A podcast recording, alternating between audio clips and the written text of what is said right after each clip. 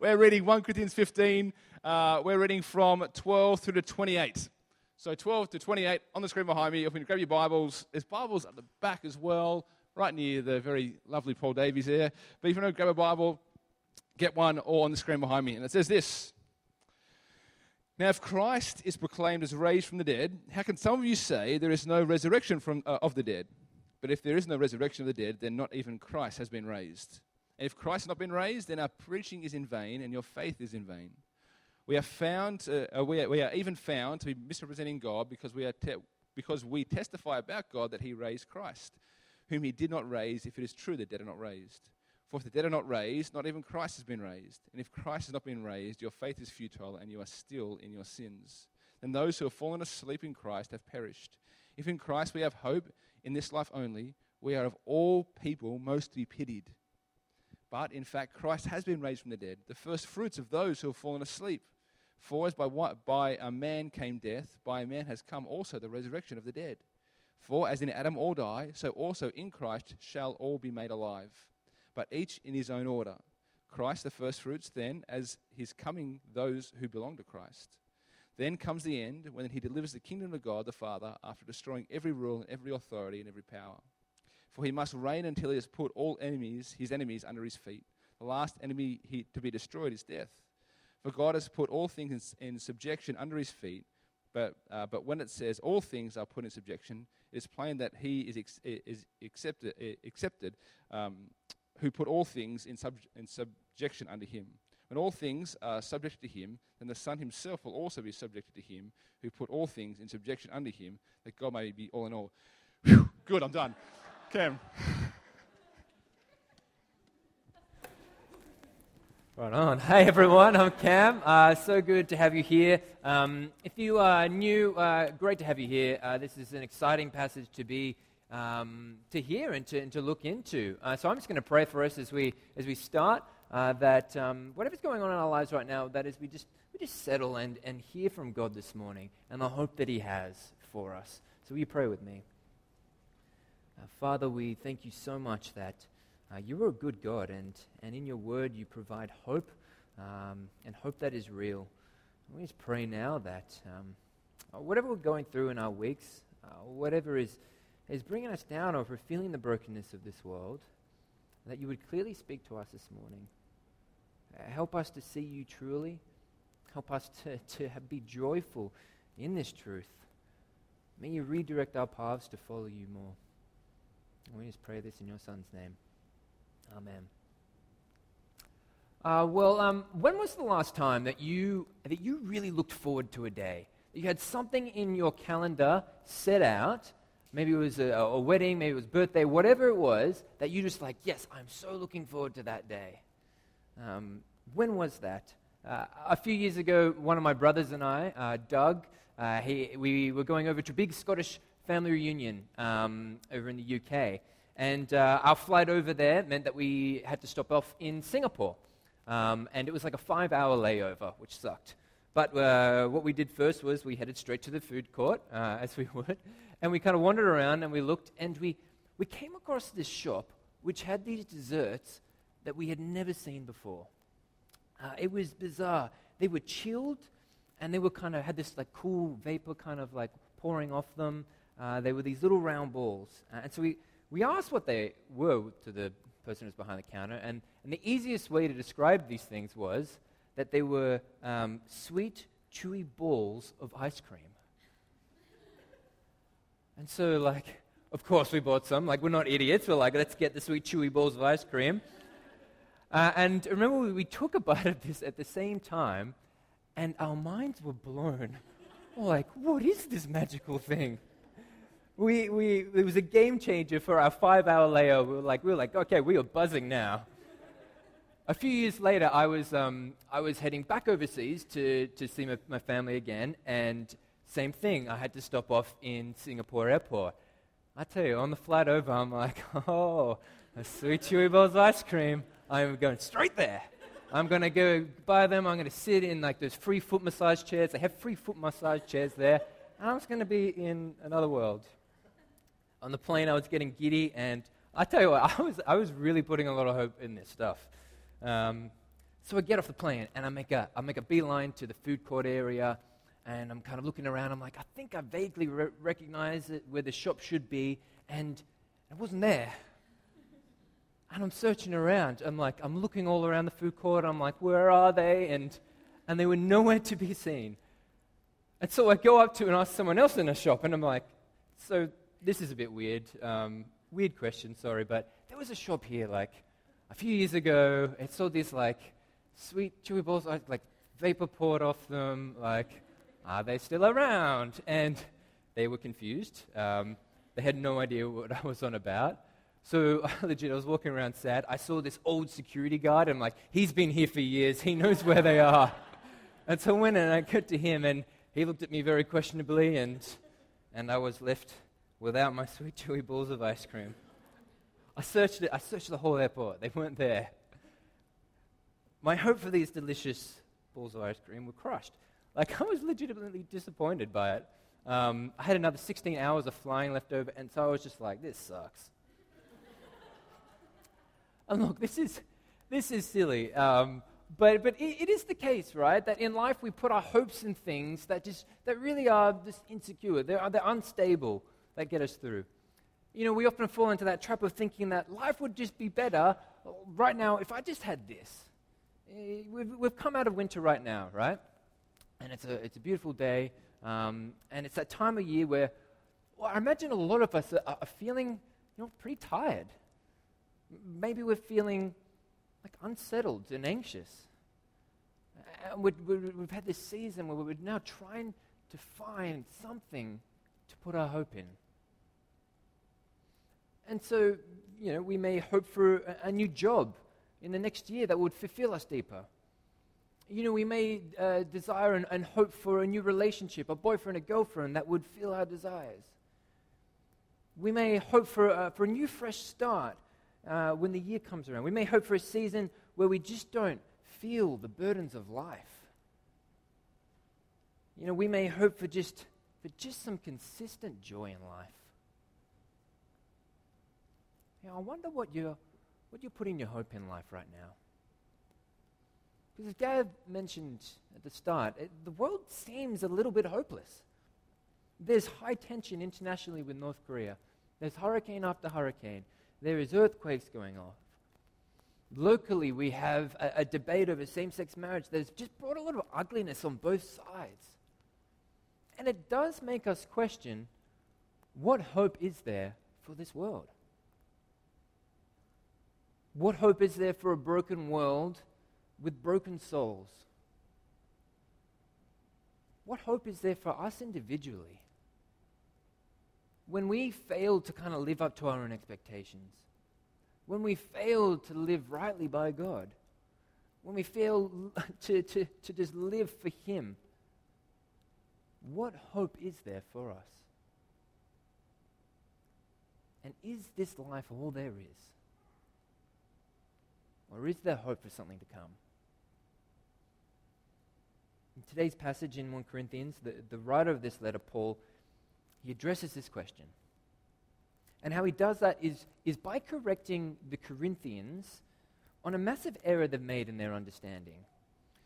We're now in our, in our second last week of 1 Corinthians. We've been in it for a couple of months. Uh, and if you haven't been with us, uh, it was written to a wayward church in the port city of Corinth. Uh, Paul was the writer. And he's written this to kind of rebuke this church and get them back on track, to redirect them, uh, because they've been divisive and they've been uh, disunited. They've, they've loved leaders instead of Jesus. They've, they've let the promiscuous culture of the Corinthians like, uh, infiltrate the church, and, and it's been normalized. They've missed the point of using their gifts uh, that God has given them. They've really been this church in, in mess. And Paul has had 14 chapters of addressing all these issues. And what we come to now is fundamental to it all. In many ways, Paul says everything, every single thing that revolves around church life and what you believe as Christians, it has absolutely no meaning whatsoever without the resurrection of Jesus.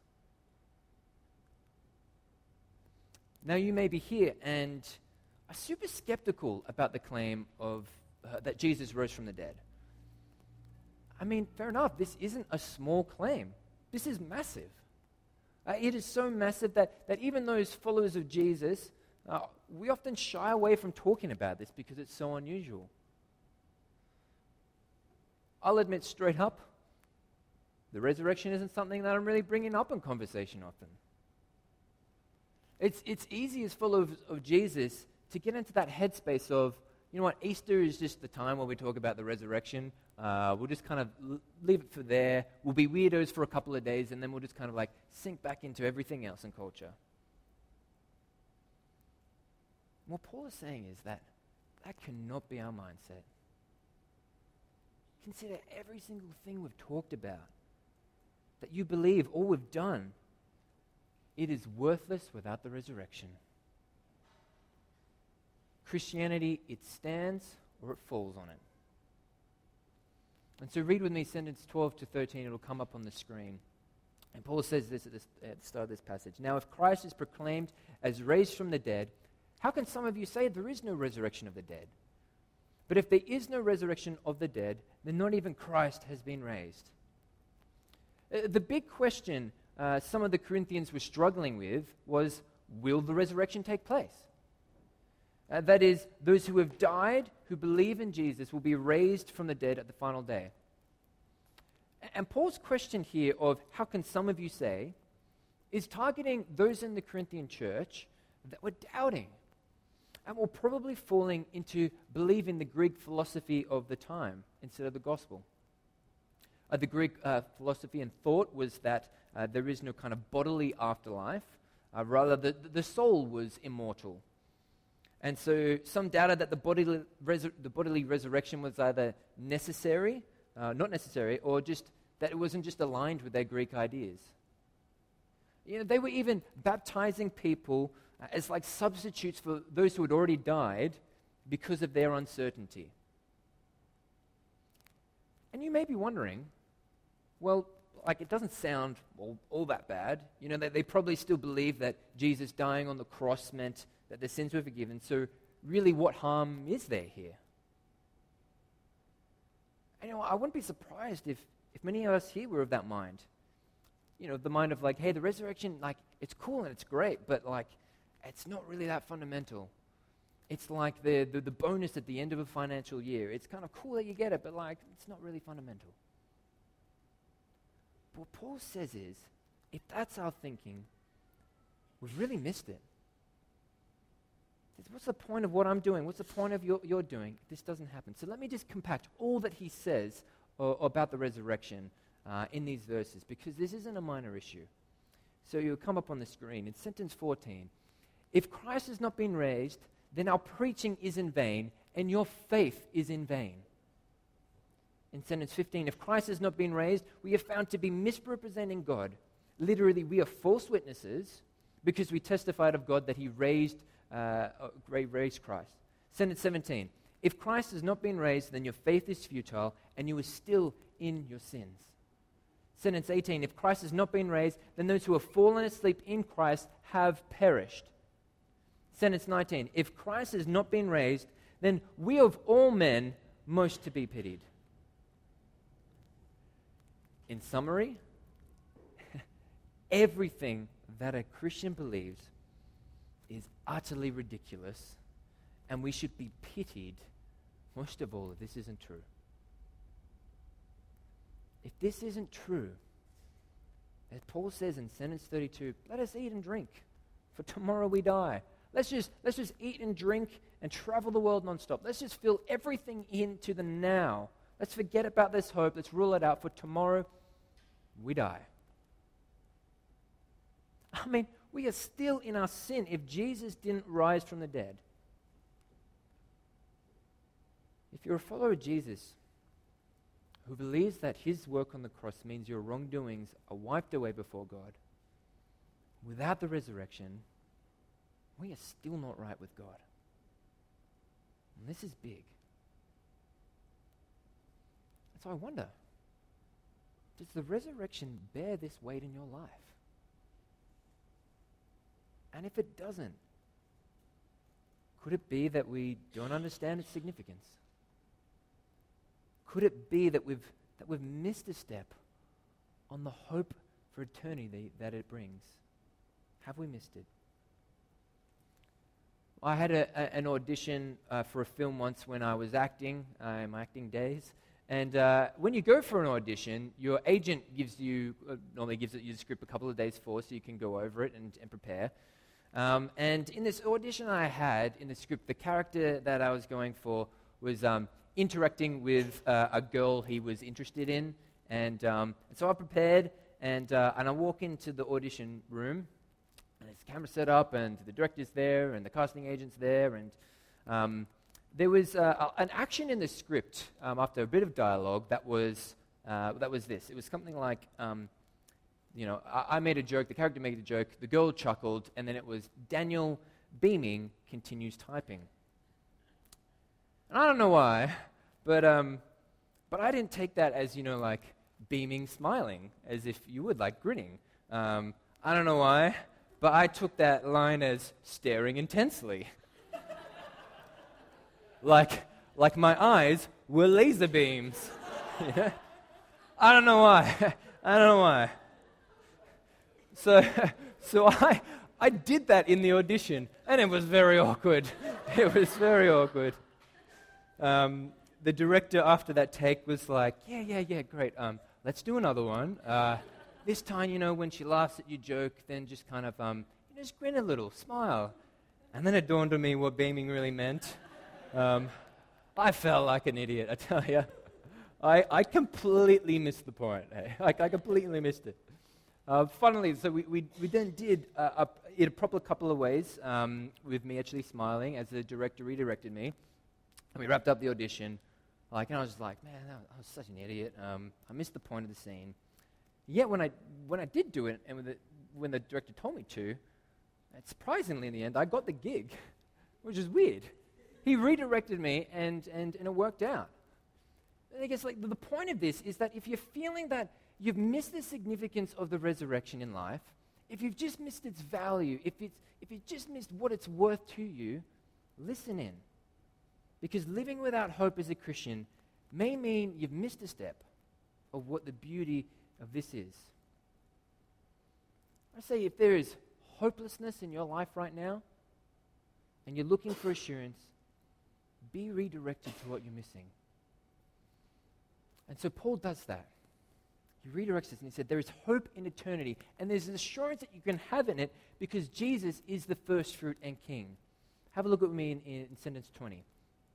But in fact, Christ has been raised from the dead, the first fruits of those who have fallen asleep. If Jesus was raised, then he is the first fruit, the first of this new life. He is the symbol for eternity. And if you're unsure about this idea of, of what does he mean by the, the first fruit, well, it's an agricultural uh, metaphor that, that points to the initial quality of a harvest. And so, imagine you are a tomato farmer, let's say, and uh, you've had amazing rain this year. Uh, you've added this like premium uh, fertilizer to your soil. Uh, you're telling everyone, wait for these tomatoes. They are going to be juicy, they're going to be round, they're going to be crimson red, they're going to blow your mind. That this, this harvest, you, you just wait for it. This is going to be awesome. You could, you could talk the talk as a farmer, but unless your harvest came true, it's all empty, isn't it? It's all empty. It's all empty words. Up until the first tomato has grown and you see it and you taste it, there is little reason to believe the harvest will be any good. But if an amazing patch does grow, if it does produce, and you get the first fruits, there is solid reason to believe that the next will also be amazing. There is solid reason to trust in that. And this is the point here that Paul is saying. If Jesus is the first fruit, then he is the evidence of the resurrection to come. We too will be raised to life, to new life, if we trust in him. The resurrection vindicates and affirms all that Jesus spoke of. It vindicates the work of the cross. And it says he is trustworthy to put hope in. You're no longer in your sins. Your faith has meaning. You no, uh, no longer are to be pitied. And also, like, you're not separated from this. Like, this resurrection includes you. He goes on in sentence 23. Have a look. But each in his own order. Christ the firstfruits, then it is coming, those who belong to Christ. If you're wondering if you can have assurance as a Christian, this is vital. What this verse means is that at his coming, so when he returns, those who belong, so those who follow Jesus, will also be raised. That's the order of the resurrection of the dead. That those who follow Jesus are included in this. His resurrection, Jesus' resurrection as the first fruit, is like a big stamp on the world saying there is new creation that is coming. And if you belong to Him, you get that stamp too. What Paul is saying is that we are bound up in what's going on with Jesus' resurrection. You can't separate it from us. Him raising will mean you will too. And this truth, it, it only just gets better because as Jesus is risen, he's also risen as king. Sentences 24 to 28 uh, describe that he is a mediator of God's authority in every dominion in this age until he has crushed the last enemy, death. And so, as we wait for that day when we will rise again, he is king. And he calls us to trust him. Know, I think it's a truth that deep in our heart of every person is, is really a longing for someone that you can count on through thick and thick, thick and thin. Or, or, or some authority who is absolutely trustworthy that you can just really rely on. You know, maybe uh, some of us have friends or, or, or husbands and wives who, who, who, that is the case for us.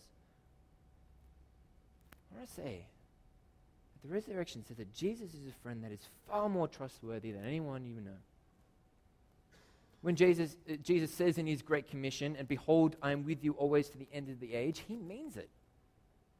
His resurrected state and king over all brings us deep love, and it brings us security now. And so when we go out on our day, and our days are hard, is our first go to this risen king? He, he, he hears us, he sees us, he knows us, he rules now. Why would we not do that? Or rather, if things go a bit pear shaped, what do you cling to? Do you cling to insecure things? Things that won't provide you lasting truth? Is your go to maybe hope in, in, in, money and that security that you have in it? Is it the marriage that, uh, you know, at least that I have my marriage? Is it the freedom that you have where you can say, well, at least I can just pack up my things and move country? Now, is it your health where you say, well, at least I have my health?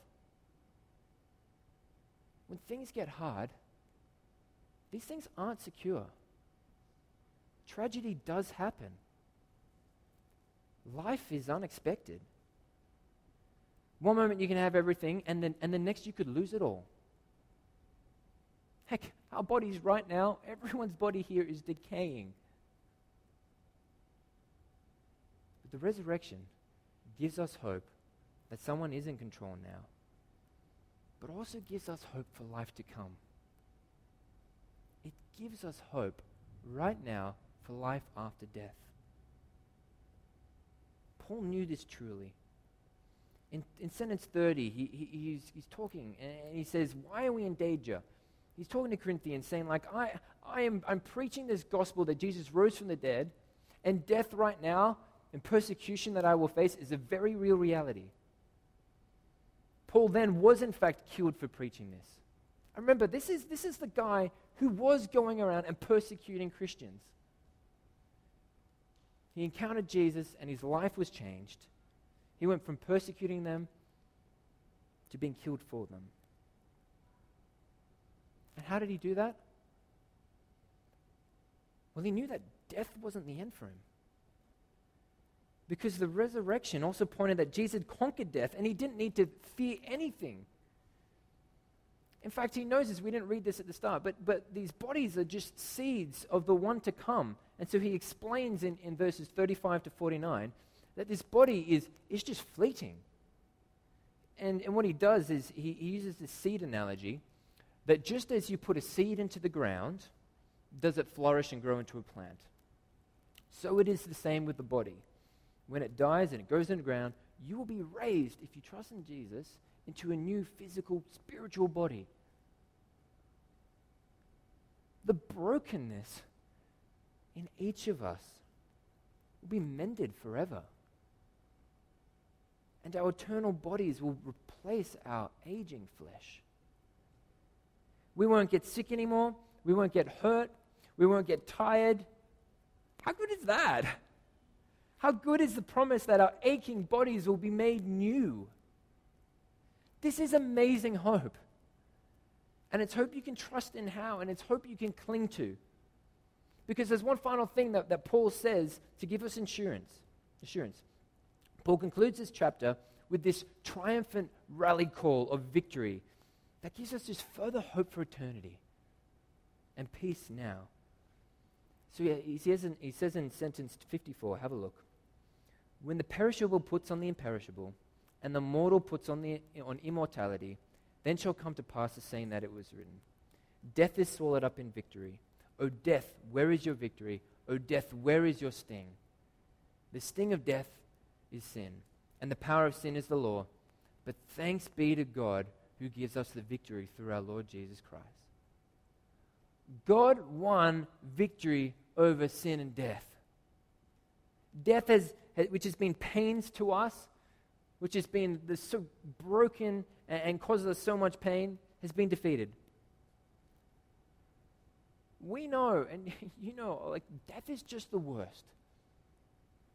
The hollowness that it, that it brings you, just it just begs for hope in something else. And I'll be honest, when, when I hear these words, death is, is swallowed up in victory. Oh, death, where is your victory? Oh, death, where is your sting? If I'm honest, it, it's, it's hard to feel or imagine that the sting of death won't always be present in this life. Like it's hard. There is real loss now, and it hurts. But Paul's point here isn't to diminish the pain and mourning of it, but it's to point us to the great victory that Jesus won when he rose from the dead. This should point us to the day where there is no sting no longer it, its, its sting, like a poisonous scorpion, is just over. It has been crushed. There is hope because Jesus rose from the grave. And no one can do that by themselves. He conquered and did what we could not do. No one has the ability to do that apart from God. And so the order of this life right now, of life, then death, it stopped in the future. And, and the way is rewritten. And there is a place that we see in the book of Revelation that is just beautiful. Have a look with me on the screen. In Revelation 21, a place, this is, this is, this is what's in store heaven. A place where he will wipe every, away every tear from their eyes. And death shall be no more. Neither shall there be mourning, nor crying, nor pain any more, for the former things have passed away. And he who is seated on the throne, behold, I am making all things new. This is a beautiful picture of, of the heaven that we have hope in. Not only do we have new bodies, but we have this place, this beautiful place, where there'll be no more pain, no more mourning, no more crying. I don't know what, what, what pain you're feeling right now or, or what's really getting to you, this place is on offer to you. And it is a delight for you now. Honestly, this, this hope, this gets me through difficult times. Um, I don't often share too personally when I'm up here, um, but God's put on my, on my heart to share this. Um, often, I feel like a broken failure in, in all areas of life. I would say weekly that I, I have something in my head that I dwell on and it gets to me. Uh, about a month or, or so ago, I, I, had two weeks where I just, I just felt more flattened down than I, I had been in a long time. I couldn't stop thinking over and over that I was just failing in everything. From my relationship with God, like I wasn't investing in Him, I wasn't praying, I wasn't reading the Bible, I wasn't spending quality time with Him. I was trying to share and read the gospel with other people, and I was failing at that. I was feeling like a failure of a brother and a son. I was feeling like a failure of a friend. I was feeling really down about even my usefulness here as a leader at City Light. I felt like a failure. And I was asking myself, should I even be a leader here? At my other job, I just wasn't hitting the numbers that we needed. And so I felt, felt a failure there as well. Honestly, like I, I, I felt like a fool with just nothing to offer. You know, I could have I could have spiraled further, but God was gracious to pull me out of that. He stepped in. He didn't completely change me. Um, I will most likely feel like a broken failure for the rest of my life because of my pride. It will go up and it will go down. But God has been kind in allowing me to dwell on this passage because it has been just what my soul needed. Because the hope of a resurrected life is a delight for the soul. To have eternity with God, already secured, makes everything that I put my hopes in in this life just fade.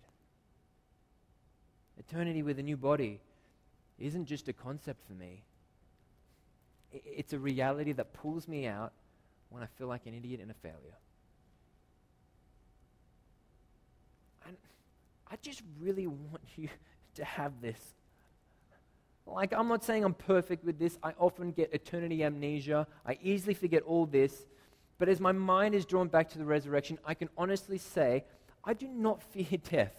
Like, I don't in the slightest. I have a king now who looks over me and will see me through to resurrection, where there will be no more brokenness in this world. Like, it brings me so much delight and joy. Uh, uh, this is worth losing out so much on in this life now for. And this is how Paul wraps up the chapter. He, he draws us in to say, like, this hope is amazing, so stick in there. Be steadfast. Use this hope now. And so he says in, in sentence 58, uh, it will be on the screen, Therefore, my beloved brothers, be steadfast, immovable, always abounding in the work of the Lord, knowing that in the Lord your labor is not in vain. Be steadfast. Don't be changed by culture. Don't be changed by your fear of failure, but rather overflowing in the loving work of the Lord. And what is that work? Well, it, it's the work of, of sharing the gospel. This is hard stuff. We know it to be hard stuff. I know so many of us feel like our efforts are in vain, but the resurrection says it isn't. You know, you may feel like being a follower of Jesus is just hard work and you're just getting slammed at work for following him. You may be getting slammed by your friends, your family, for just being a follower of Jesus. You know, just the other day, I saw a friend on, on, on Facebook, a sweet girl, was called a stain on the earth because she follows Jesus. It's not easy work if we are truly standing up for Jesus. It's why we look as fools to, loving, to loved ones. The hope that we have in the resurrection is so good. The hope is that there is more to come. If we understand that this life is perishable and these bodies are seeds, we live and we see the world differently. We should be so much more willing to sacrifice so much that we would endure discomfort because we know this brokenness is momentary. This life now is, is just the start. And I, I love how C.S. Lewis puts this at the end as he wraps up the Chronicles of Narnia. And he wraps this up as a reflection of this image of eternity come. He says this All their life in this world and all their adventures had only, only been the cover and the title page. Now at last they were beginning chapter one of the great story, which no one on earth has read, which goes on forever, in which every chapter is better than the one before. This is only the beginning. So stand firm. If someone was looking at, at our lives right now, could they see that we do not hold on to things that tightly? Or would they see us as everyone else? Would they see in us that they live for something else to come? Or would they see that we're just on about the now? Are we, are we putting our heads down in fear? Because I just want to say, you will lose out on nothing in this life that won't be unbelievably better in the resurrection. You won't miss out on a house. You won't miss out on a job. You will miss out on nothing. You will have no FOMO in heaven that won't be there. It is, it is amazing hope. If you're here today and, and you are unsure about the resurrection, I know I haven't gone into kind of the, the evidence for it, um, but as this passage s- says, there is so much that God offers you. And if you think that this hope is worth, the, the offer that is there is worthwhile, I just want to say, please do investigate it. Investigate it further. We'll provide you on stuff to read. We'll meet up and we'll chat. We'll, we'll give you the reasons why we believe this. Come ask us. But for all of us, the, this hope in eternity is what's on offer. And so I just want to finish on a story on a life changed by this hope for eternity.